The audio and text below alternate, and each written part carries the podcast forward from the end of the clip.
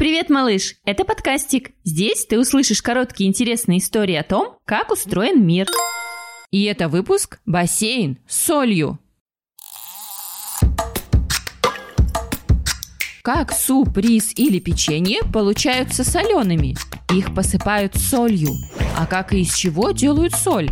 Готовые солонки собирают в соляном лесу?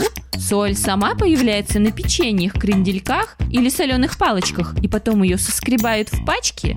Может, соль откапывают откуда-то из-под земли? Или вылавливают из соленого моря сетями, как рыбу? Соль и правда добывают из соленых озер или из-под земли. В земле копают глубокие ямы, шахты и достают оттуда соль. Как она туда попала?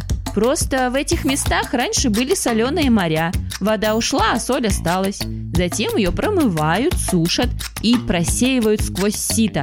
И только после этого пакуют по коробкам и банкам. Эта соль называется каменной.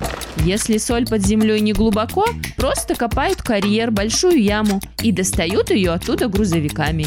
В некоторых местах под землю, туда, где прячется соль, заливают горячую воду. Соль растворяется, и уже соленую воду выкачивают обратно наверх. Потом воду кипятят и с помощью специального устройства, центрифуги, вроде карусели, вылавливают оттуда соль. Потом ее, конечно же, чистят. Магниты вытягивают из соли металлы и продувают воздухом, чтобы пыль вылетела. Готово! Можно солить такой солью огурцы. Из соленого озера или моря тоже можно достать соль. На берегу выкапывают небольшой пруд, который называется бассейн.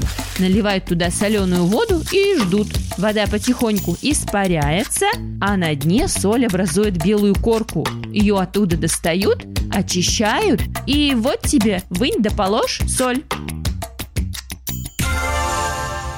Слушайте сами и включайте своим детям бесплатные аудиоистории о том, как устроен мир. Вбивайте в интернет-поисковик слово «подкастик». Будет весело и интересно.